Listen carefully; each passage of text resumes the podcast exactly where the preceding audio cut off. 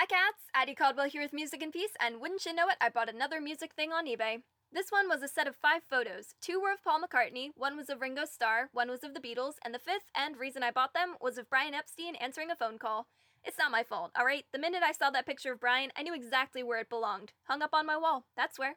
I'm a simple girl. I see the words Brian Epstein and Rare in the same sentence, and I need it in my life. Sometimes love is a girl and an impresario who's been dead for about 53 years, and that's okay.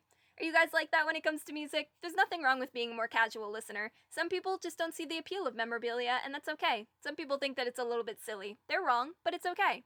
Other people, you know, people like me, we like our little collections. Now, obviously, I'm not completely off the deep end with it, you know? I'm not spending $5,000 on a guitar once owned by Rory Storm. Yet.